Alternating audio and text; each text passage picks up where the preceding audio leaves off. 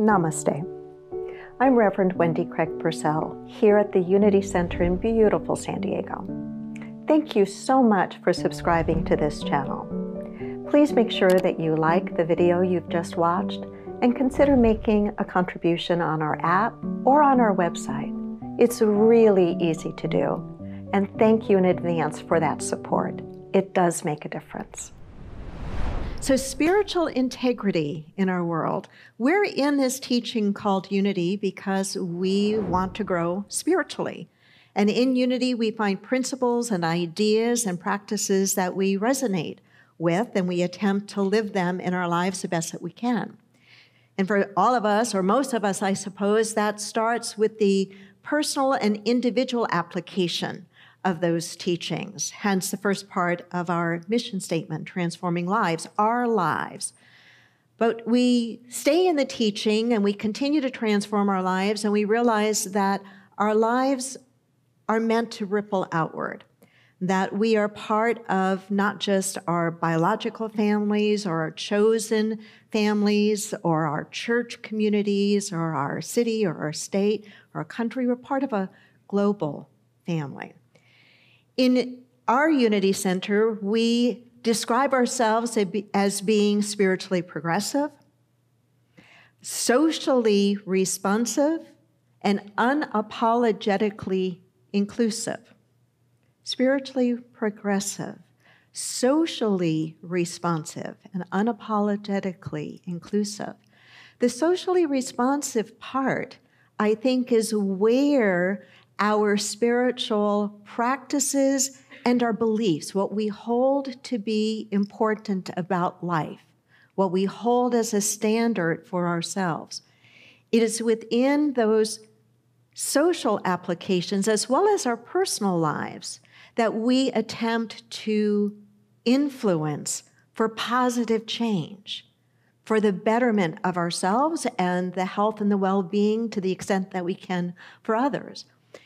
And so, as I was thinking about, okay, so Mahatma Gandhi said that he felt there were seven social ills in the world, and that if we were to heal those social ills, we could literally transform life on the planet for all of us. He said the social ills were knowledge without character, science without humanity, wealth without work, commerce without morality, politics without principles, which is what we're looking at today, pleasure without conscience, and worship without sacrifice.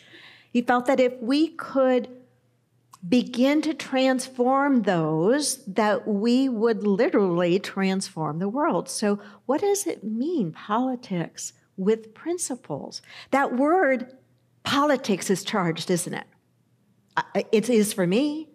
It is for me. The word principle is in charge, but the word politics is charged. It's like, you know, I'd, I'd, it's like a hot potato. I really don't want to go there. I wish he had said there were only six social ills and had left this one out, but he didn't. And, and I think it, it, I think he's right. I think he's right that it is a problem. And so yesterday, as I was going deeper into this and, and trying to decide how I really wanted to present it, I thought, let me refresh my own mind with the definition of the word politics. Now, I know what it means, but it's been a long time since I looked it up to see what the dictionary defines as its meaning. And it caused me to go, ah, this is an important reminder. So it comes from the Greek word politica, and politics is a set of activities the set of activities associated with making decisions in groups or other forms of powerful relationships and making those decisions, such decisions as distribution of resources, status, and so forth, but the making of decisions in groups or other forms of relationship. I don't know how that lands on you, but that landed on me in a really reassuring way. That's a good thing. That's a good thing. It's important that we be able to make decisions, good decisions, in groups. How many of you find that it's important to make good decisions in a family group? Your families, right? What happens when you guys, when we guys in families don't make good decisions? for the family? What happens? It, it, it can fall apart in, in the extreme, but it's not pleasant, right? There's friction, there's upset, there's disappointment. The set of activities associated with making decisions in groups or other forms of power relationships. It's critical. It's critical that spiritually minded, conscious people talk about the issues and that we talk about them not just in a silo to each other, not just to the choir, but that we talk about them to those that maybe see things differently than we do. And that we listen. Remember, we finished a while ago um, Stephen Covey's Seven Habits of Highly Effective People seek first to understand, then to be understood. That we also listen with a willingness to, to understand a point of view that may be very, very different than ours. I think it's one of the reasons, especially people who I think are in our teaching, tend to lean very much toward compassion and kindness. We don't want to make waves. We, we want to try to understand the other. And so sometimes in that, we hold back a bit. And I think that there's a place for us to, to enter into the conversation. There's a book written by a couple, husband and wife team, that I met in one of our synthesis dialogues that we held many years ago with His Holiness the Dalai Lama. The name of the book is Spiritual Politics, and the authors are Corinne McLaughlin and Gordon Davidson. And I want to read this paragraph to you. They write Politics is the way we live our lives. Just think about that for a moment. Politics is the way we live our lives. It's not just running for office, it's in the way we treat each other. It's in the way we treat each other. How many of you can remember your mom t- teaching you how to treat your brothers or sisters or your classmates? Raise your hand. Didn't mom teach you? You may have agreed or not agreed. Glenn's got both his hands up, right? You may have agreed or not agreed, but moms, by and large, and dads too, but it's Mother's Day, so I'm focusing on moms, um, try to teach us how to get along with each other, right? right? Whether it's in the family or the larger family. So, politics is the way we live our lives. It's not just running for office, it's in the way we treat each other as individuals, as groups, as government. It's the way we treat our environment, it's the way we treat ourselves. Politics has to do with where we shop, what we eat, how we maintain our health. It has to do with the kinds of schools we create, the energy we use, the neighborhood organizations we build, the work we do. Politics involves our way of seeing the world, of developing our consciousness, of awakening our whole selves. It has to do with our attitudes, our values, our innermost dimensions. It would be fascinating to me to see what could happen in our country if the very word politics wasn't such an off putting word for so many of us. If we could shift the culture around the word itself so that we could actually talk more deeply and civilly and respectfully with one another so we can work through whatever the issues are in a way that helps each of us to be better people, to be more successful, to be healthier, to be more prosperous. I think it would go a long, long way. The set of activities associated with making decisions in groups or other forms of power relationships, such as the distribution of resources or status. Politics, continuing on with what Davidson and, and McLaughlin were saying, is not just about what happens in governance or the national stage, but it's closer to home for us. We have the expression office. Office politics. Have you ever been in a situation where you've worked in an office and there's office politics? Nod your head if you know. Absolutely. Or how about politics in a club, a membership club you might belong to? Or the politics, and, and now I'm not talking about governmental politics, I'm talking about the people politics, right? Politics in homeowners associations. Boy, that's a place. That's a place that can really, really, really come up for people, right? Politics is not so far it's close in as well. It's the dynamics of groups. It's how we group together and then how we work through the issues towards some sort of common good or, or benefit or, or greater good. We need to be able to work through organizations and groups and states and countries because there are things that we know this, there are things that we cannot individually do that we need to do as a group, right? Are you with me or am I? Absolutely. So, knowing that, knowing that there are things that we've got to do together, we've got to find ways to work together better. And to me, that's where our spiritual beliefs and practices have to come in. I think it's to be completely out of integrity, to leave our, our spiritual beliefs and practices outside of our day to day living and decision making. Our spiritual beliefs and practices aren't only for a place like this or time like this on a Sunday morning. I know you know this, but I imagine that each of us can look inside ourselves and say, there may be places that I forget to bring what I know to be true or believe to be true spiritually into the decisions that I make. The decisions I make. When I think of what are the some of the values and, and principles that are important to me spiritually, the qualities, it's qualities like fairness. Fair, did, did mom not teach you to be fair? Fair on the playground, you know, play by by the rules if you're in a game where the rules are important to be understood. Fairness, truth. Did anybody grow up being told, don't tell the truth? I don't think so. I don't think so. And some of you are here with mom, right? you know, truth, integrity, compassion. What is it that that and i know that there's no such thing as a perfect mom there's no such thing as a perfect dad and some of us had much better relation had and have much better relationships with our mothers i i know that there's the whole gamut there but by and large there is a universal recognition that people have toward mothers and motherhood and that's compassion that moms want to be there for us, right? Yes?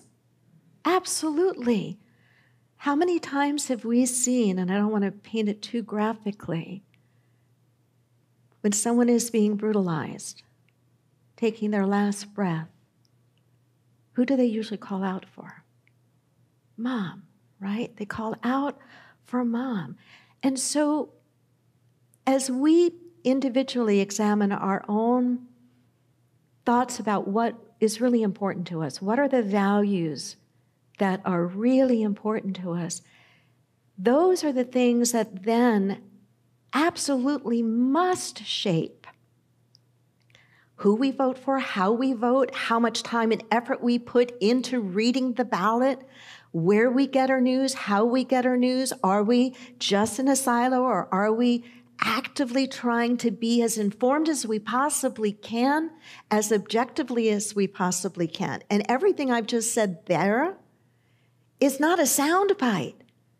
It takes effort. I was talking with one of our members after church last Sunday, and we were talking about commerce with morality. That was the, the, the teaching last Sunday from, from Gandhi.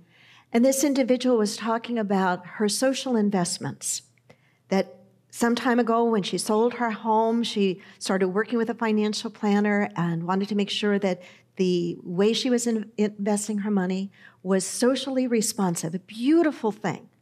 But then she went on to say, as I understood what she was explaining, that she needed to go even deeper into that and really understand is what she's investing in really getting at the heart of what she believes and what's really important to her. I was inspired by that. That's, the, that's that extra effort, right? To me, that's politics with principles.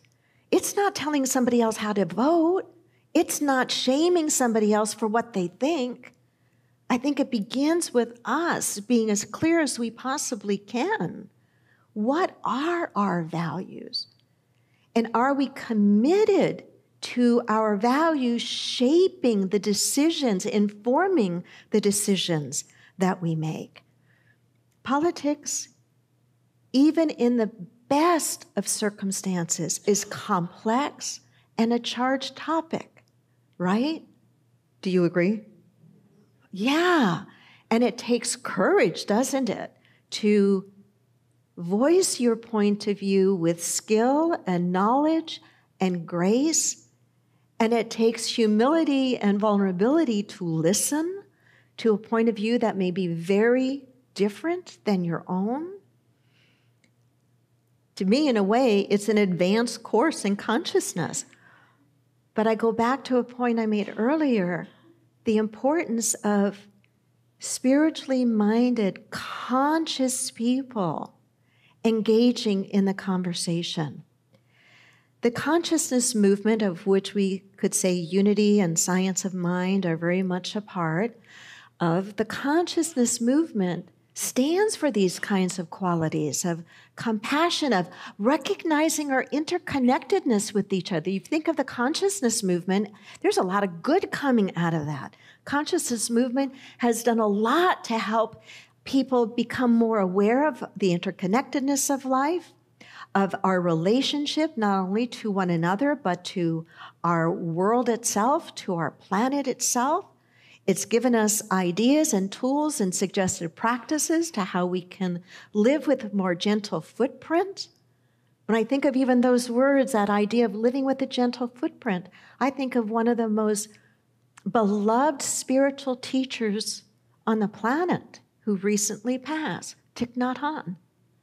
How many times did he teach and emphasize the idea of this walking gently on the planet?